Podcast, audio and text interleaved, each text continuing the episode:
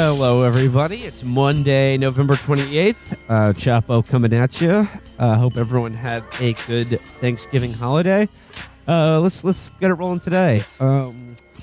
Felix, I've been watching a lot of Law & Order SVU episodes recently because, once again, you've infected my mind with this. And luckily, it is on TV 24 hours a day, 365 days a year. Yeah. What period of SVU are you watching? The block that I got into yesterday was more of like season 6, season 8, back when before Peter Scanavino and any of the new, it's still Munch, Tutuola, Stabler, Benson, like the classic golden age SVU. Yeah, so I put it into like two major eras. It's before Christopher Maloney left and after. After Christopher Maloney left, they tried to replace his presence on the show with a succession of pissed-off detectives. They famously had Detective Amaro, who's played by, I would say a generic version of Bobby Cannavale. Like, one of those guys. Yeah. Hey, walking in. You're on your friggin' rest. Like, a guy, they'll have a character who's, he's a detective, but his conflict is that he's too Latino, He gets too Latino in his marriage and at his work, and they're like, "Stop it! You're getting too Latino." And then they bring it's not the same as Christopher Maloney. And then they bring in Rollins, the hot blonde detective who has like a gambling addiction and a bad father. Okay, so Rollins is ridiculous. Rollins is what they do for that character. They have this hot younger blonde detective who's like a shit kicker from Georgia. And instead of giving her as much of a backstory as Olivia, what they do is every week she almost gets raped to death by bookies because she has a gambling addiction, or she does something that should get her fired as a cop but doesn't. I mean, didn't they introduce her character by she's basically she ends up having sex with a guy who's a criminal played by Donal Long, who's actually an undercover detective. Yeah. So to keep his cover, he has sex with a police officer, and then pseudo sexual assault becomes the genesis of their relationship on the show. They fall in love with each other. But that's in between her having an on again, off again thing with Detective Latino, who they do the same thing with her and Amaro, which is they fire them and then bring them back every other week because they keep doing insane things going undercover without telling anybody. I was just watching the golden age SVU, and I gotta say my favorite episodes are the ones that deal with privileged New York City private school kids and sex panics. There was literally one about rainbow parties and sex bracelets, and there's one. It's just any episode where it's online or chat rooms lead to an outbreak of HIV among thousands of high school students in New York, including the risk that Stabler's daughter may have been exposed. Those are really good. I like it when this is later in the Stabler period where they're okay, we got a plot twist. Stabler's daughter, she has the bad woman disease. Yes, she has woman madness. No, the crying Stabler woman is disorder. Such a bad father. His daughter becomes a whore, and his son is like, "Fuck you, Dad! I'm joining the army. Yeah, can't be under your roof." And he's like, "I'll always love you, son. I'm not signing your induction papers." Yeah, you could. The difference between the two eras of Law and Order, in my opinion, are in the golden era. Every episode starts out the same. It's a little New York vignette, right? It's two just tri-state boobs moving a refrigerator, and they're like, "Oh, I'm thinking about going to the strip club this weekend," and the other one goes, "You're full of it. I bet you think those girls really like you." And then they one of them trips, and he's like, "Hey, watch where you going. This lady's gonna have our ass," and he trips over the most desecrated corpse ever. And then the SVU detectives are there. But after Stabler leaves and after they get a bigger budget, they change it. They make it less New Yorky. And what happens is they'll show you little vignettes. It'll be a girl growing up and falling in love and getting a singing career. Yes. And then it will immediately cut to her just a desecrated corpse, and Olivia Benson going, "This is the most ejaculated on body I've seen this year." No, Felix, Catherine and I were watching one of the very, like, the newer ones, like the post-COVID SVU the other day. And the cold open was so bad, we had to stop watching it. Because it was just like, yeah, it was this, like, the cold open encompasses, like, the year of COVID. And it's this woman who, like, owns a restaurant. And it's just like, oh, like, they're banging pots and pans together for carers. And I was like, oh, is this a rip from the Headlines episode about my wife sucked off neighbors while I clapped for carers? No. It was just this, like, you know, montage of this woman's life and, like, how hard it was to be, in New York City during COVID. And then she's, like, going to lose her restaurant. And then it's just like, oh, she, like, takes the building inspector hostage. And I'm like, this isn't a special victim. Sucked, where are the victims? Because they, like, all the guys who used to write for that show was perfect because it was written by, like, 89-year-olds who wrote every episode of, like, Homicide or New York Undercover, so they could write, like, a perfectly self-contained, like, hour-long cop story and, like, just write really fun tri-state goblin characters. But then after those guys, like, presumably died of old age, they bring in people who, you know, got master's degrees in TV, and they're like, oh, we should actually, I was thinking we should actually make it sort of like La Dolce Vita in the 3-minute intro before we show the woman's ejaculated on beheaded corpse. No, classic one. We were like the classic one, like the teen sex panic one, began with, classic New York City thing: a troop of Boy Scouts on the top of a building, looking at constellations through telescopes, and then then two of them are like doing, you know, they move the telescope down and they're like, check this out, you know, like, oh, there's a babe in one of these windows, yeah. And then the scout leader is like, what are you doing? You got to look at the sky, and then they're like, oh, I don't think she's moving, and it's just a body on a rooftop. Yeah, those are great. And then in that episode, it was like. Like high school girls who are like, okay, first it starts off about like, oh, they're hooking up and kids don't date anymore because they're just having blowjob parties. And then very like from one commercial break later, it's like she was an underage porn star with HIV. Yeah. Yeah. Those are really, that's like I have like favorite tropes of the series, and the tropes go on even after the series had a decline after Stabler left. But okay. Like when they investigate school kids, and it turns out, yeah, like a 14-year-old has 7 kids and is a porn actress and like is a hooker on the weekends. I love that. I love when there's a totally normal guy and they get his DNA on like 9 murders, and then the twist, and it's not a twist anymore because they've done this approximately 37 times. The guy, it turns out the guy had a secret son or twin brother who got the rapist gene. He's normal, but he has someone who's genetically identical to him who got the killer gene. They love doing that one. Okay, there's another one we watched where it was like, okay, it begins and they're doing one of those like, you know, sort of puppet presentations for like young children about like inappropriate touching. And, you know, like the puppets say, like, hey, what do you do if someone touches you in an unsafe space? And then they're like, and then after the little like school assembly, they like have an opportunity for the kids to like, you know, like ask them questions or talk to them one-on-one. And then like one of the little kids is like, I like, you know, I touched weenies with someone. And they're like, yeah, okay, we got to get Stabler in here. And then they bring the mom in, and they're like, okay, like, I'm sorry, ma'am, but like your child has made an allegation that he's been sexually abused. And the mother goes, not again. And it's just like her other kid was abused by her father. And then the son that was abused is now abusing his younger brother. And if that's not bad enough, he's abusing his younger brother.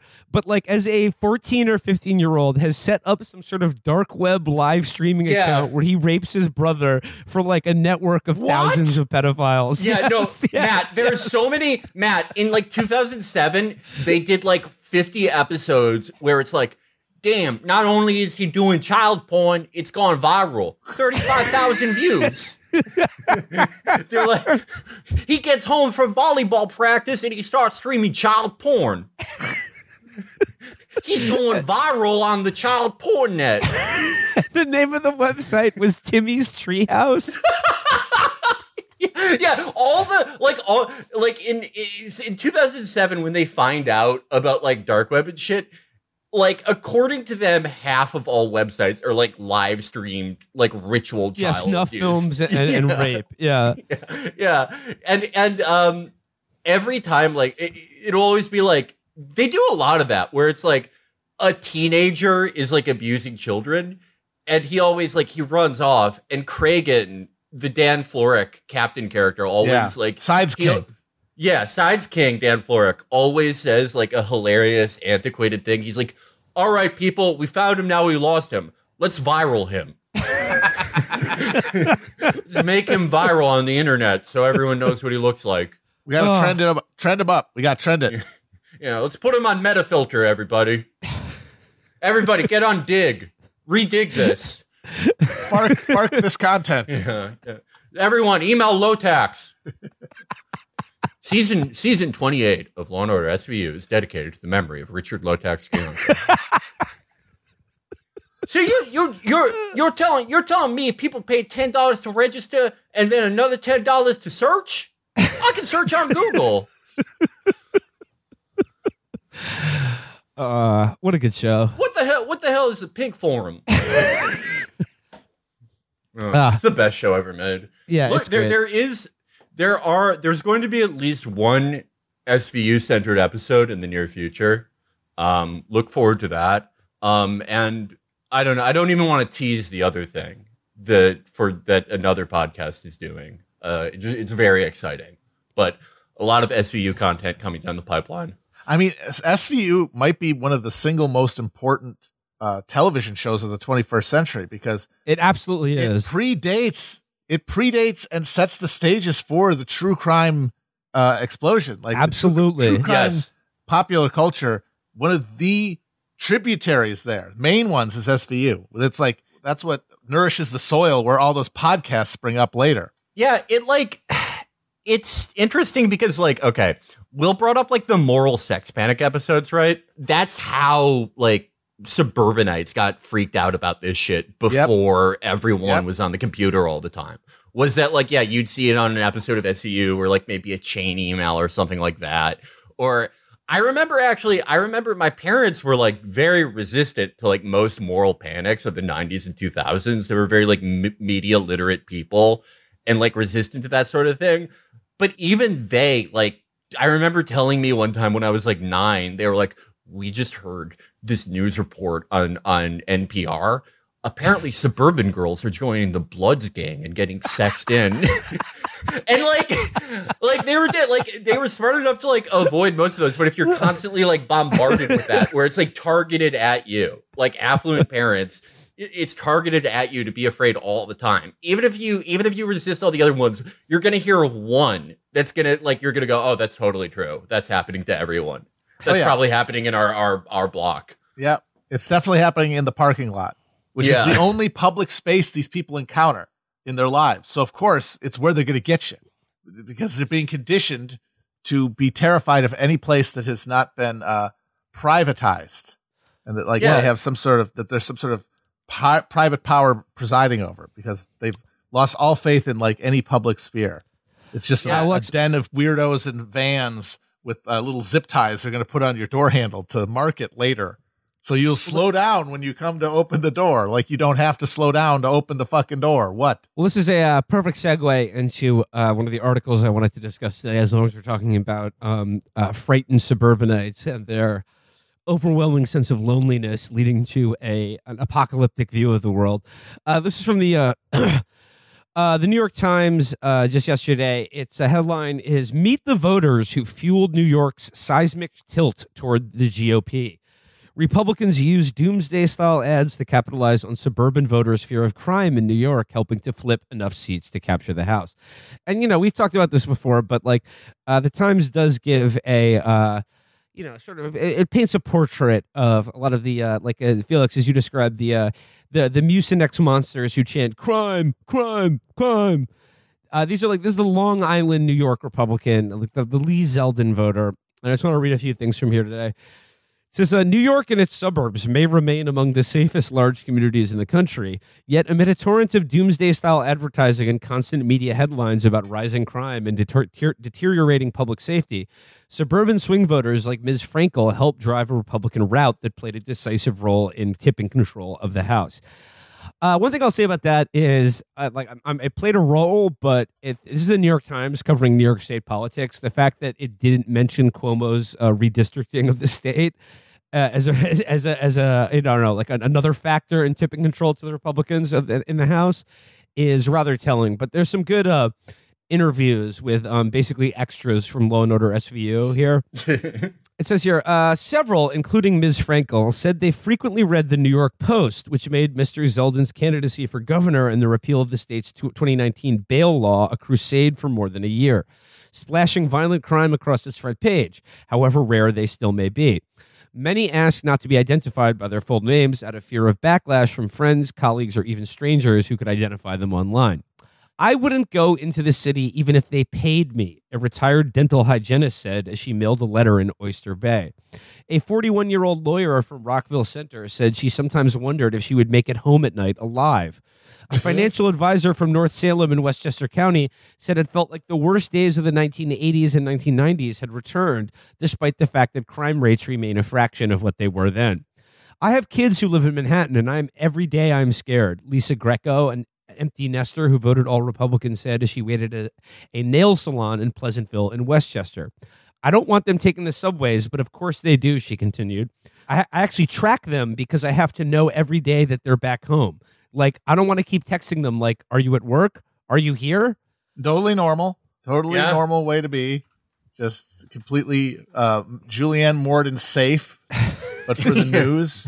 That is a completely regular relationship with the world and its dangers. Yeah. But the thing is, what the guy says in there was, it's like the 80s. Of course, you can nerdily say, actually, crime is much lower than it was in the 80s.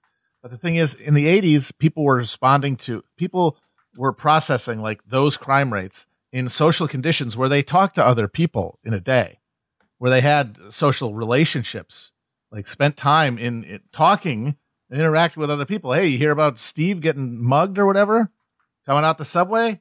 That's the context for that crime. Now, even though crime is much lower, we've replaced that social interaction with internet, with media. Yeah. And so it's like all day your friends are telling you, hey, you hear about Steve getting pickpocketed? You hear about Dave, the knockout game? If you heard that, if that's all you heard in like 1982, you would go insane. You turn into the Punisher. If every person you talk to in a day talk to you about violent crime, instead of, the handful of conversations you might have in a week, the kind of form your understanding of how bad crime is in when you were talking to real humans, you just get this klaxon nonstop. And it's the same social reality. What else are you supposed to compare it to? It's real to you. That is as bad as it is in New York. Right. And I do think another small thing in that paragraph was interesting, how they talked about how they read the New York Post. And these are presumably people who wouldn't have read the Post a lot otherwise, right? Yeah. Because the Post is like, I read the Post from time to time. Besides having hilarious headlines. They got the best headlines in the game. They're the best. They didn't use my suggestion for when Ron DeSantis won, which was going to be Crist fails to rise again. But great headlines. But it's also like it's if you want to read about crimes, that's the best paper in New York. Oh yeah, Crime Central. Well, I mean, the thing I noticed in this is that they're clearly like it's the New York Times, so they make sure to mention, and I'm sure not inauthentically, that the New York Post is the paper of record for Long Island, crime heads out there. But I got to say, it's pretty rich coming from the New York Times because they spent the last year and a half pushing the exact same message, just with boring headlines for a liberal readership, not a conservative one. Right. But I mean, okay, the New York Times does report on individual crimes, but if you want a crime blotter, you can read the New York Post. And my point was that okay, in general, I do think that a lot of the focus on crime is, as Matt said, a reflection of media consumption conditions, and that, the feeling that crime is worse than ever is obviously a media creation. That said, it's still like not a non-existent problem. No, it's a real phenomenon. Right. It's a real thing that exists. And okay, like there has to be some way to talk about crime that isn't like either the New York Post, like get rid of the sickos thing, or the New York Times version of it where it's like get rid of the sickos, but don't feel good doing it. There has to be some way where you can acknowledge that it's a reality that exists, where you're still not like, where you're still not demanding that you put like 17-year-olds in prison for life for armed robbery. Well, the problem is that even if you're the New York Times and you really are filled with that desire to honestly report what's going on with crime in the city, you aren't. You actually have listened to Citations Needed, and you do want to make like you want to be honest, and you want to affirm the truth. You still are reporting things, right? You can report on individual crimes, or you can report on stories around crime. And in New York, the only stories around crime are Republicans saying it's out of control and then Democrats saying it's out of control. What are you right. supposed to say as the New York Times? Those right. are the only polls. Where else is it?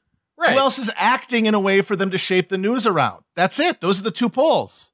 And that's because the Democratic Party in New York is just awful, corrupt scumbag association. It's just Tammany Hall blown up, where they don't even have the fellow feeling because they don't hang around and smoke cigars anymore. They're all on Zoom calls with their babysitters. A Tammany right. Hall, except no one gets a turkey every year. Yeah, right. And there's no like, if those are your only options, there is no policy beyond yeah. beyond like, oh, we're gonna give like more money to cops without even any requirements for where it goes, what type of training. They're just going to buy Israeli military runoff or, you know, something even worse. I mean, there's just, there is no policy because there, I mean, okay, if you look at not like, oh, there's more sickos on the subway or whatever like that.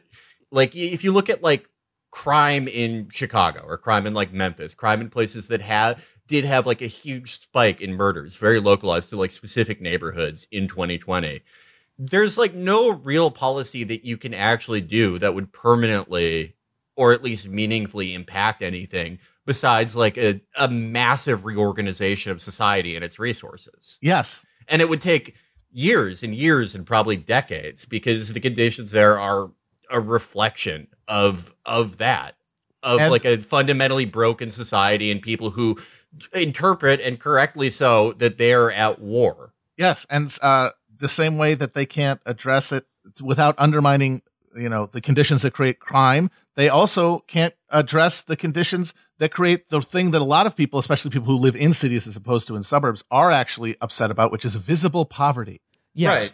Right. Also load-bearing, also non-negotiable. Right. And I also feel like your point about New York City, though, and like visible poverty, I think another huge thing that I and many other people have noticed about like the people's perception of crime being out of control is all of the complaints that like everywhere in New York City smells like weed now. Yeah. Which is legal. New York is always, which is legal, but like I got news for you. It smelled like weed before it was legal. New York has always smelled like something bad. Yeah, it always. It's like, oh yeah, I'm so pissed it smells like weed here. It's really covering up the urine. I would much rather be smelling that. Get out of here. Right.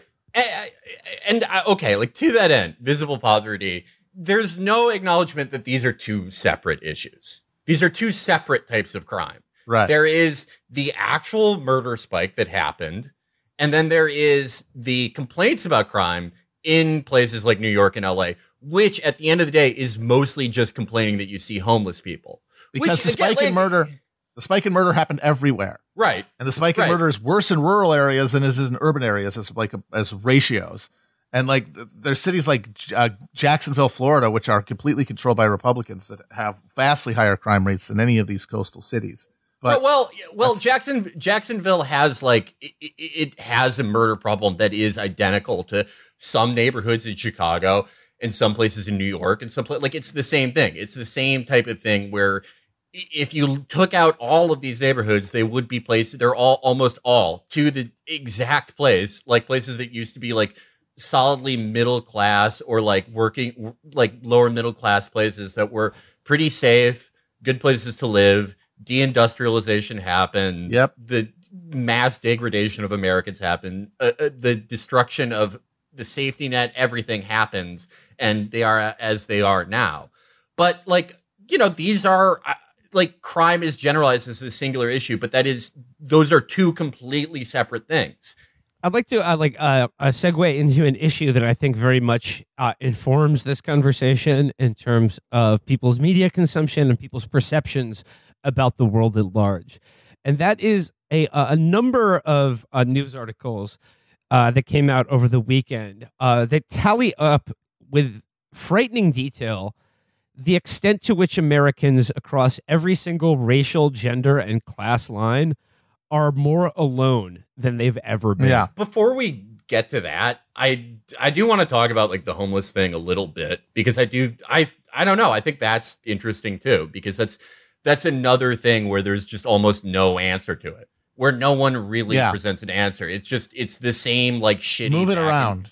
Right. It's the same, like, kicking the can and shitty back and forth that we've seen for years. It's like one group of people that has, like, an insane psychotic reaction to just, like, seeing a homeless person at all, and then a reaction to it that has been, unbeknownst by the people saying it, just moved so far beyond any policy that it's just making fun of those people for being freaked out. Yeah, it's like we've talked about this before, how, like, a lot of like homeless policy, it's been moved so far to the right because, you know, what was once there should be housing for these people becomes like, oh, well, I think these people should be able to sleep on the sidewalk without there being spikes put down. Right. I don't think there should be a law against them eating out of the garbage. Because if there's no solution to these problems, then the only question politically for me as a well-off person in the cities is, how am I going to feel about this? And so it becomes another virtue to hoard. Ooh. Right. Yes, keep them around so that I can feel superior because I can say it doesn't bother me. Right. And I do want to say that, like, while I do think that, like, a lot of this where people just, like, see a homeless person at all, like, they see a tent and they start getting freaked out. I think that's insane. I do sympathize, like, with the idea of, like, yeah, being a woman on a subway at night and there's a guy who's, like, severely mentally ill from being forced to live outside for 20 years. That probably is scary. A lot of it probably is scary, and it is a fucking terrible situation. But again, it's another one of those things where, like, we're so far removed from any solution outside of, like, authorize the cops to just shoot them all and throw their bodies into a mass grave. Yes. But to the point about loneliness, I just want to highlight a few of these things in these news articles. One of them says, like, just basically a headline, Americans 15 and older are spending a lot more time alone than they did in 2013. The trend started before the pandemic, but it seems unquestionable that the pandemic, like, supercharged a phenomenon that was already beginning to trend in that direction. It says, according to the Census Bureau's American Time Use Survey, the amount of time the average American spent with friends was stable at 6.5 hours per week between 2010 and 2013. Then in 2014, time spent with friends began to decline. By 2019, the average American was spending only 4 hours per week with friends, a sharp 37% decline from 5 years before. COVID then deepened the trend. During the pandemic, time with friends fell further. In 2021, the average American spent only 2 hours and 45 minutes a week with close friends, a 58% decline relative to 2010 and 2013. No single group drives this trend. Men and women, white and non-white, rich and poor, urban and rural, married and unmarried, parents and non-parents all saw proportionately similar declines in time spent with others. Yeah, I gotta say, like, out of the many alarming trends in our society today, this is one of the most disturbing to me. The isolation and loneliness and people sort of dropping out from spending time with friends, spending time with other people, being around other people. And I think what that does to people psychologically is, whether they're aware of it or not, creates a feeling of a tremendous fear and insecurity in your and around yourself, so that, like, what you are spending your active time, your free time doing is, I don't know, like, being on the internet. And like I said, whether it's crime or any other thing, people are social animals, and being alone is frightening. Being alone, it like you are weaker when you are alone than if you are you know, embedded in kind of like, you know, friends, family, a community, or that like, you know, people who you spend your free time with having fun or just talking or relating to other people, being around other people. And I think it makes people much more easily frightened. And I think it makes them feel, yeah, like the world is coming to an end, because in a sense it is, if like you're not spending time with any other people. Yeah, that is the literal end of humanity. It's the end of the most meaningful thing, the basis for why we're a special animal. And it is what the, speaking of our last week's episode, that is what our rulers are consciously seeking.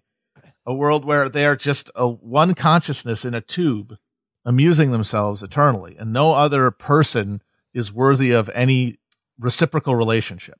It's like replacing all reciprocal ties between humans with technology, so that you are just an encased consciousness eternally, and then you get to rule over us as we just destroy ourselves, because we still have some humanity to try to savor, and we have nothing to do but act out, which is why we're seeing all this stuff getting worse and worse, and all of our responses to it being channeled into the dumbest, most counterproductive ways and the passions, because we don't have any guide. We have no idea other than what our media consumption is telling us, which is just a fucking mirror to our own neuroses. I saw a post this morning that I thought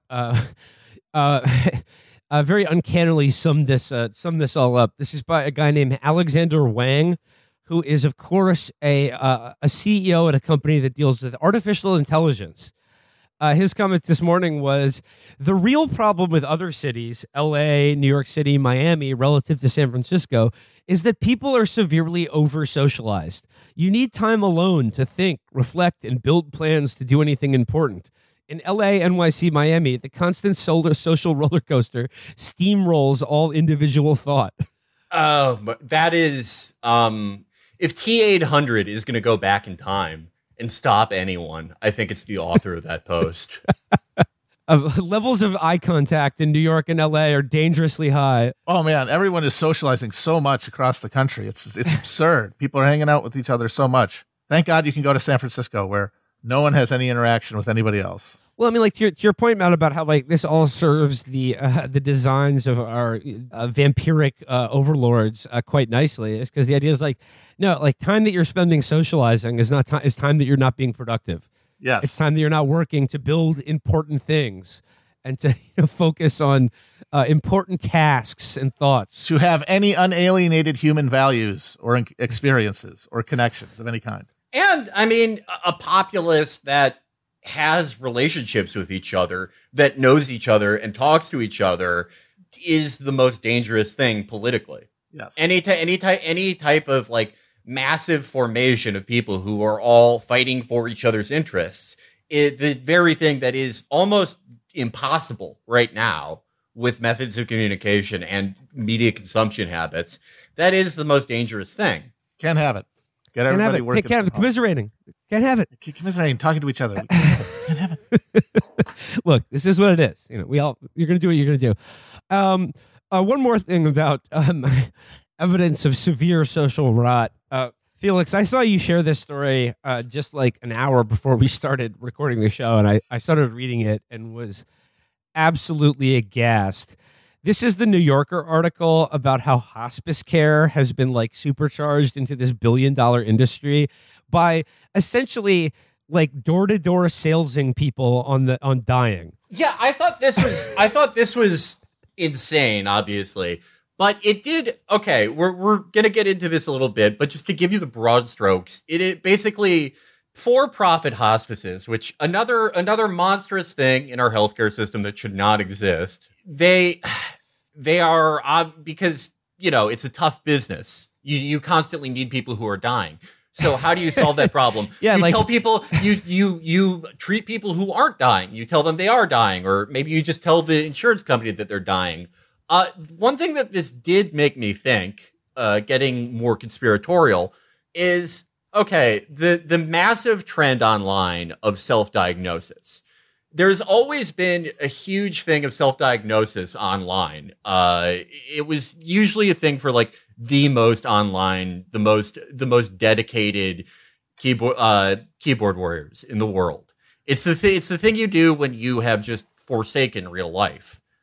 But now, like most things that were big for like the biggest computer users in 2012, everyone does it now. Everyone self-diagnoses. Yep. And I mean, okay, if I'm running a for-profit healthcare system that needs people to buy things that they don't need medically, that would be incredible for me. I would love that. If people are constantly telling each other and themselves that they have diseases that they don't have. And, you know, like, and hospice care is a particularly ghoulish example of this, because as you alluded to, Felix, how do you have a for-profit model on providing care for people who are dying when, as soon as they need it, they're going to die very soon, very shortly right. after the services are engaged? So I just want to read from the beginning of this article. Over the years, Marcia Farmer had learned what to look for. As she drove the back roads of rural Alabama, she kept an eye out for dilapidated homes and trailers with wheelchair ramps. Some days she'd ride the one-car ferry across the river to Lower Peachtree and other secluded hamlets where a few houses lacked running water and bare soil was visible beneath the floorboards. Other times she'd scan church prayer lists for the names of families with ailing members. Farmer was selling hospice, which strictly speaking is for the dying. To qualify, patients must agree to forego curative care and be certified by doctors as having less than 6 months to live. But at AseraCare, a national chain where Farmer worked, she solicited recruits regardless of whether they were near death. She canvassed birthday parties at housing projects and went door-to-door promoting the program to loggers and textile workers. She sent colleagues to cadge rides on the Meals on Wheels van or to chat up veterans at the American Legion bar. We'd find rundown places where people were more on the poverty line, she told me. You're looking for uneducated people, if you will, because you're able to provide something for them and meet a need. This is like, hey, like you know, I need the Glengarry leads on people who are dying or who think they're dying. Well, listen, what can I get you to do to forsake curative care? What can I get you? Look, I'm going to put you in hospice care right now. Let's do a deal. What can I take to get you some hospice right now? But just the idea of like, trolling, like just evident, we talk about visible poverty, just trolling for like people at the fucking like margins of society. So if they're not dying now, they're like, well, it's a pretty good chance they're going to be soon. So let's just get them in now. Sign on, get them to sign on the line that is dotted. Yeah. They're really scraping to the bottom of the barrel here. Really trying to get that, profit engine anywhere that's left. Hey, you know that, communal experience of gathering your loved ones around you and, you know, moving towards a good death. Where can we wet our beak there? Yeah. How can we get in there? You know, when you talk about like creating something beyond an American NHS and nationalizing every step of production and care, and people always say, what are you going to do for people who work in the current industry? What are you going to do about their jobs? Keep in mind, these are the jobs they're talking about. Yeah. Yes. The lady who's a new fucking job. Wheelchairs. Yes. No. Like, there should be a bit more productive use of that work. Yeah. It's funny. Yeah. It's funny. Like the creative destruction of the market never seems to apply to the rent-seeking vampires in the privatized health insurance industry. And Felix, your comment on this is exactly right. These people's jobs, their wealth, and their control over the system needs to be taken away by force. Yeah. Without any remuneration for them. Just taken away from them. America cannot exist as a country with any kind of privatized health insurance system, top to bottom. I don't give a shit. I don't give a shit whether it is, you know, this woman whose job is, cruising for dying or people who may be dying soon or definitely dying after she gets in contact with them, or you know, someone in the middle rungs of a health insurance company whose job is to tell people that a CAT scan or chemotherapy isn't covered. I don't care. Look, if it's like a job that pays $47,000 a year, I'm sure there's a bureaucratic job in the American NHS that they could fill. If they are making $400,000 a year off this, they should be lucky that we don't put them in prison if that happens. I don't give a shit. I don't fucking care. No one ever cries like this for coal miners or anyone else. Nope. Just a lot of vivid examples of social decay on today's episode. But you know what? Let's finish out today's episode. You know, I'm tired of talking about Elon Musk. We've talked about it too often. It's just I feel that well has run dry until until the next stupid thing happens.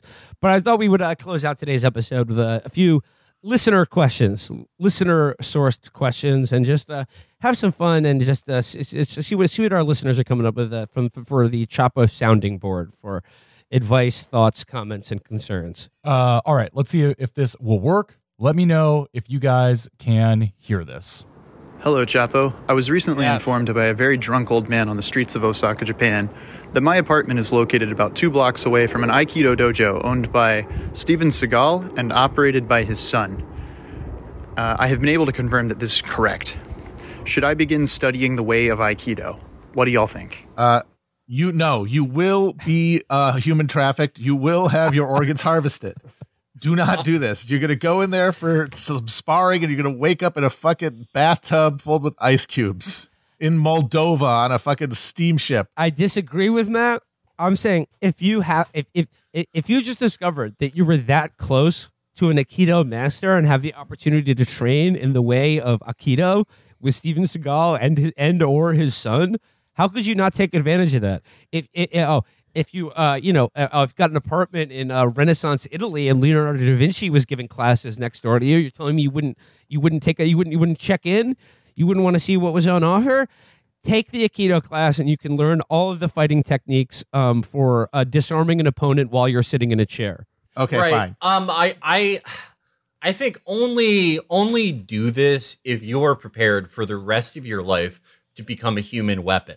Someone who, as Will said, is more dangerous sitting down and staying seated for 12, 13, 14 hours at a time than most people ever will standing.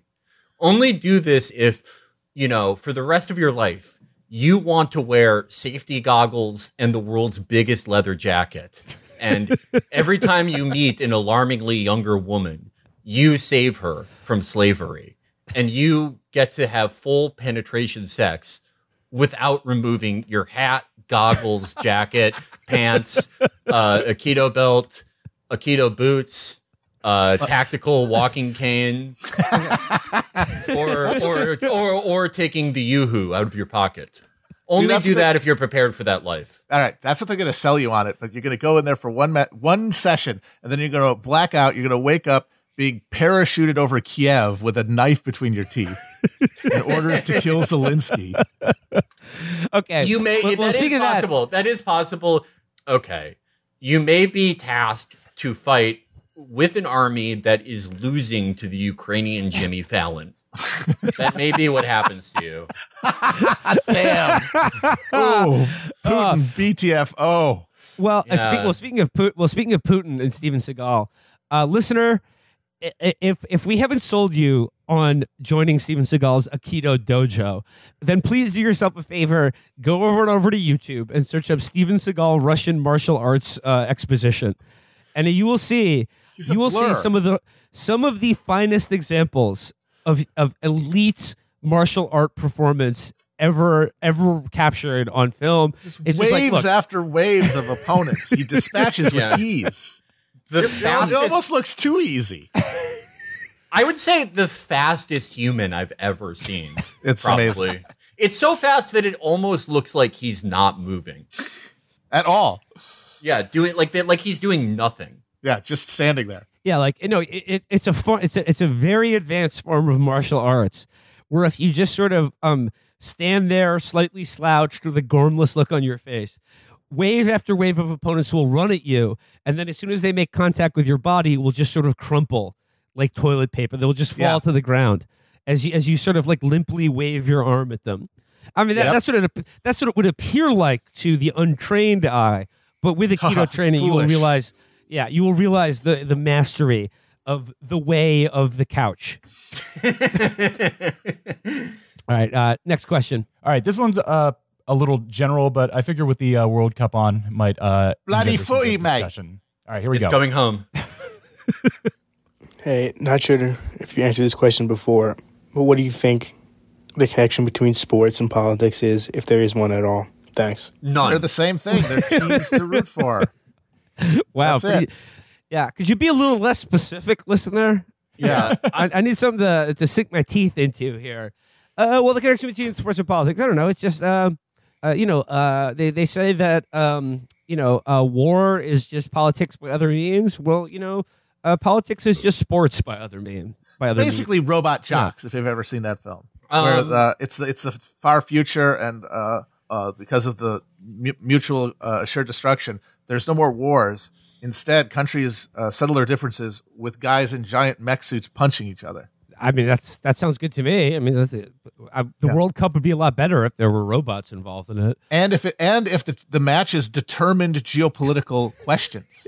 USA Iran tomorrow. Like, okay, dude, we got sanctions. Can they get a nuke or not? If Iran wins, they should get a nuke. That game would be so much more fun to watch if it would determine whether Iran can have a nuclear weapon or not. Yes, I think we should all honor that, and that would make sports and politics finally come back together as one thing, and we can all just chill and let the robots pack us into herring crates. Well, no, not just robots. These are robots with human beings at the control of it. It still comes down to the will and talent of the individual robot athlete or the robot driving athlete. I mean, I would say, like, just further along on this thought, like, sports are a necessary sort of safety valve to unleash the pressure caused by politics, because particularly among men. And, like, strangers or someone you're meeting for the first time, or the guy at the bar, or, like, you're meeting your girlfriend's parents or something like that. Politics, obviously that's it's risky terrain to engage on if you care about it or you root for a political outcome. I think sports exists as a terrain of conversation and relation between men in our society that is like the baseline that anyone can engage in and have and make small talk over. And yeah, there's competition involved, and you can sort of shit talk, and it provides a terrain of competition that is a stand-in for other forms of tribalism and competition in our society. But it allows a safe kind of meaningless baseline of, because essentially it doesn't matter who wins or loses. It's just something fun to talk about and invest your time in. And have a team you root for. A very big part of it is second guessing. We basically made our careers on that. Just like Monday morning quarterbacking the Democratic Party for a while. Just like, look at what these idiots are doing. If you gave me the headset, oh boy, I'd run a hell of a play. I'd do the annexation of Puerto Rico from Little Giants, and we'd win the fucking game. Yeah. Hakeem Jeffries needs to put some more fucking speed in the slots. I want to reiterate my original point. I think there's zero intersection between politics and sports. You can infer zero things about capital and next to nothing about culture, race relations, or gender. Next question. Hello, Chapo boys. I am a human of the female variant, and I spend most of my time playing Valorant, hate watching late-night shows, and listening to various so-called leftist podcasts. I am at least a 6, but I am still single. Every time I try to go on dates, I ruin them by getting drunk and talking about Cuba or explaining counterstrafes. How does a lady like me land a fuckable man? Thanks, guys. I'll field this one. Oh yes, please. I've had sex, depending on what sanctioning body, 3/4 of one time or 1.25 times in my life. Look, men today. I'm assuming that you are, around 25, 24 years old. Me myself, I'm a millennial. I'm 49 years old. Back in 2015, it was easier to have sex. People had not been as taken over by smartphones and apps. Men today are more lonely, more cowed, more afraid of a forward woman. But if you are seeking not just sex, a meaningful relationship, it will end up in your life in the moment that you are looking for it the least. There will be a guy out there who is into a game that is significantly worse than Counter-Strike, significantly worse in every way, worse to play, less fun, the skins aren't as cool, and the movement sucks. He will not mind that you play Valorant instead of CSGO. He will be into politics. Maybe he even went to Cuba. That guy is out there, but this is just one of those things. When you're spending all your time looking for it, that is when it won't show up. Spiritually, you know, I think literally you sound like a very nice, nice woman. A lot of guys, I think, would be just jumping in line to date you.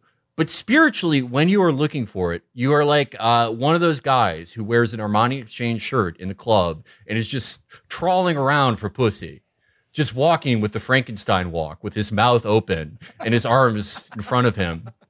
And that is when it will come to you the least.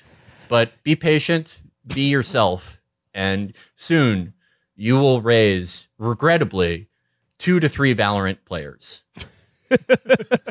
Yeah, you know, to reiterate what Felix said, I mean, I know this works if you're a guy looking to attract women, but I assume it may work in similar ways for a woman looking to attract a man. But the surest fire way to be attracted to the opposite sex is to, and it's very hard to reverse engineer this, but it's to genuinely not care about being attracting another person, or you don't need sex or romance or relationship. The Tao of Steve, Donal Long, speaking up. You're just yourself, and that tends to be when it comes to you. Actually, Chris and I we went out last night. We went to a concert. It was Chris and Molly and me and Catherine and one of Chris and Molly's friends, and we were talking about along similar lines. And some guy at the bar overheard our conversation, sort of leaned in, and I said, I think he put it quite nicely. He said, all romance is just fucking around and finding out.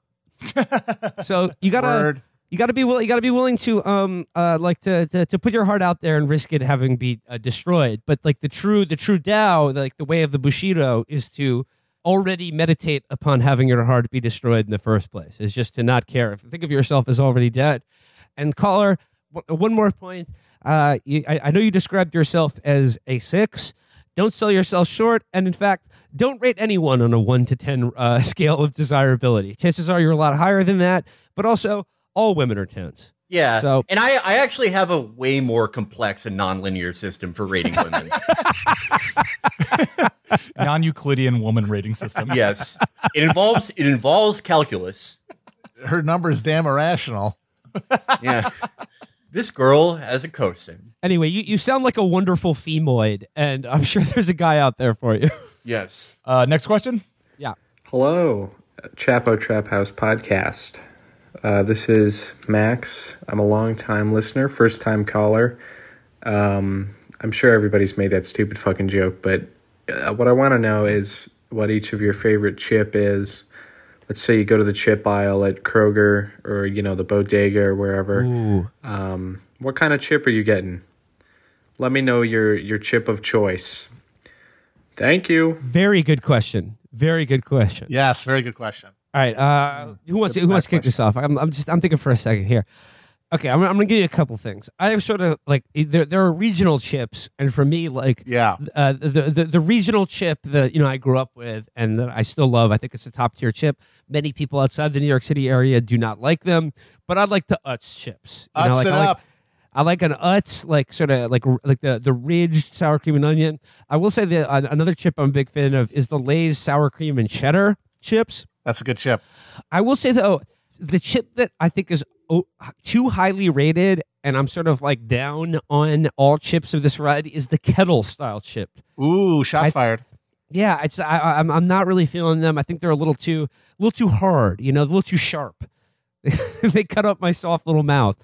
But then again, I used to really like Cape Cod chips. But I think the Cape Cod chip quality has fallen off. I don't know. Maybe they've been bought by some European consortium, but.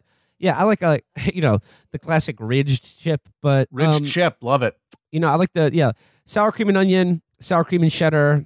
I think those are good chip varieties of most standard brands. Chris, what are your feelings on Grippos, Cincinnati's own Grippos chips?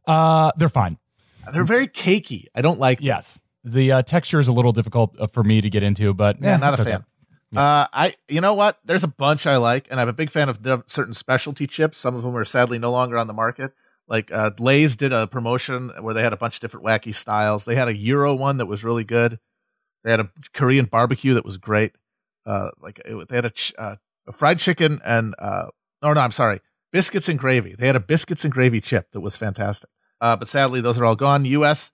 We have the worst, by the way, of the Anglosphere. We have the absolute worst chip technology. How does the snack capital of the world, how does the gorging hole of humanity have such meager fucking chip options? We don't even have all dressed. Where's our all dressed? Where's our all really dressed? Good. The Lay's all dressed are wonderful, and the ketchup's flavored chips too. Also, Canada superior, Britain superior. All the Asian countries, get out of here. They got like a jamón ibérico chip in fucking Spanish Lay's, for God's sake. So, but I would say that my war horse, the one I crave when I walk by the aisle, and most likely to grab on an impulse, sour cream and onion Pringles. Interesting. I like the Pringle. I know it's not technically a potato chip according to English common law, but I still enjoy it a great deal. Matt, do you remember when you almost made us all victims of sectarian violence in Dublin when you made fun of Mr. Tato? Fucking roll a car bomb up to us. Yeah, they were breaking out the armalite. They're pulling on the balaclava. We're talking. They love shit their Tato's up there. They love the Mr. Tato. What I found out though is that there's two different Mr. Tatos in Northern Ireland and the Republic of. Yeah. That's amazing. They've got a fucking Protestant and a Catholic potato man. That's how that's how dedicated they were to that project for so long. I don't really like chips that much. Of course not. You have more of a sweet tooth, right? Yeah. Well, yeah. Well, okay. To keep it in the realm of potato snacks, a potato chip is as bad for you, if not a little bit worse for you than fries. The fries are bad for you, not because they're potato, but because of the fried surface area. That's why smaller cut fries are higher in caloric content and fat than larger, the big steak fries. Yeah, steak fries. Yeah. So, I mean, if I'm eating a fried potato, I'd rather have fries, which are on average about as bad for you and much more fun. And if I'm just eating something bad, I'd rather have ice cream, a cake, or a candy. Do you guys have any feelings strongly for or against salt and vinegar chips? No. I feel like they kind of are like IPA to me. They're like the IPAs of chips. They got super hype. They became the standard, and I like them in certain circumstances. I think the salt and vinegar chip is an ideal chip for putting on like an Italian style hoagie for crunch. Ooh, for crunch. Yeah, like you got some oil, and then you put salt and vinegar chips on, like a one of those Jimmy John's subs with the salami and such. Now we're talking. But just to eat out of a bag, it's a little too. It's a little too, yeah. Those suck. No, those fucking suck. Those are like something that a Scottish person would eat. Yes, very Scottish. Matt, I do agree with that. That's why I like the Utz chips though, because they're softer. I think they're really good for adding to sandwiches, and you just press the bread down. Yes, exactly. A nice crunchy layer on that. And you can possibly put it on the sandwich and then deep fry it, laddie. What an ugly, ugly people! Oh, hideous. Very, very nice though. Yeah, wonderful. Thank you for the potato chip question, listener. All right, one more question, guys. Yeah, let's do one more. What do you guys like? One on college, one on future casting presidential elections, or one on Berlin techno clubs? Let's do college. College. All right, here we go. Animal house. Here we go. All right. From listener Madeline. Hello. My question is, even though you guys are fairly anti-college, which is a sentiment that I agree with, do you think the liberal arts are valuable to study? The great books and that sort of thing, studying literature and art history. If the university is the wrong venue for that because of what Americans have done with it or because of how it's structured nowadays, where do you think a good venue for learning that sort of stuff is and why? Okay, I have a thought of this. I have an idea. We need to destroy college and get rid of it. People are like, whoa, what do you replace it with? It does valuable work. I understand that some subjects are capital intensive enough to require like a fixed asset to study around, and you might have a few regional facilities that do that kind of advanced stuff. But in my mind, college classes would be free and available in the community you live in of all topics, and that you would pick, that you would educate yourself. And then there would be skill trade learning as part of that. But also the liberal arts and every other fucking thing. But there would be no colleges. Yeah, no, to Madeline's point, I'm a huge fan of the liberal arts, of the study of art, literature, history, and I don't think you can be regarded as educated without some exposure to a liberal arts education. And like you can be I'm not saying like, you know, the sciences or highly skilled technical fields are not worthwhile. Obviously not. But there's a reason why, let's say, most engineers and doctors are a billion times smarter than I am in many ways, but I still regard them as uncultured dullards. I mean, I think they're genuinely stupid people because they have an incredibly highly like technical skill that takes an insane amount of education and discipline to get you to the point of having one skill that like only a handful of people have that's very useful to society. But essentially, that's why I don't think their opinions are valid on anything outside of brain surgery. Yeah, or, get it out of here. Constructing a, I don't know. You're sacrificing. You have to. You have. It's a your education is a D&D build. You know, these guys all min-maxed, as they say, and that means that their other counters are fucking empty, and you need those. You need people with those counters. Have you guys noticed actually just over this last week? People have been pointing this out, particularly among crypto people, the astonishing hostility they have to reading books. The very concept of reading infuriates them. Well, I mean, like, look, the proof is in the pudding. It's there. This is what not reading books leads to. This is what being very, very smart in quotation marks and like looking at numbers and data and markets and all that shit. This is what it leads to. Yep, is obliterating billions of dollars of wealth in just petty frauds and scams. If you do not read literature on your own, if you do not seek out books and art that you are interested in and engaging with, that like takes some mental lifting on your part to engage with, like, I don't think you're an intelligent person. I don't think you should be regarded as intelligent, nor do I think you should be given any kind of real authority in our society. Absolutely. You're a fucking hunchback. You're a freak. Get out of here. You've warped yourself into a mutant through intellectual onanism. I want to say though, some people say, oh, if you did that, you know, you don't have that camaraderie and like coming into adulthood feeling of going to college. And yes, that's true. That's why in my fantasy world that I'm describing here, there would be national fucking service. People would have to go and work together on projects, and then they would go home, and then they could study whatever the fuck they wanted. Knock yourself out. Have fun. Get a degree. I don't care. All right, let's leave it there today. Thanks again to our listener call-ins. I do just want to say at the end of today's episode on the topic of listener engagement, I would just like to thank everyone who reached out to me via email or message regarding the comments I made at the top of last Monday's episode. We got a lot of reaction to that. A lot of people transcribed it and shared it, and a lot of people sent me very heartfelt emails and messages. If I didn't get a chance to reply to all of them personally, please know that I saw them, and they meant a great deal to me. So it means a lot to me that what I said resonated so deeply with so many of you. So I just want to say thank you to everyone who reached out to me or shared positive thoughts or kind words about what I said at the top of last week's show. So thank you for that. I would just also like to add that I think that this new call-in system is working well, and I think we're going to keep it rolling. So if you want to submit calls, just email us at calls@chapotraphouse.com. Leave a under 30-second voice note or recording of any kind, and we'll keep the call line open. calls@chapotraphouse.com. All right, gang. Talk to you soon. Bye-bye. Bye-bye. All right.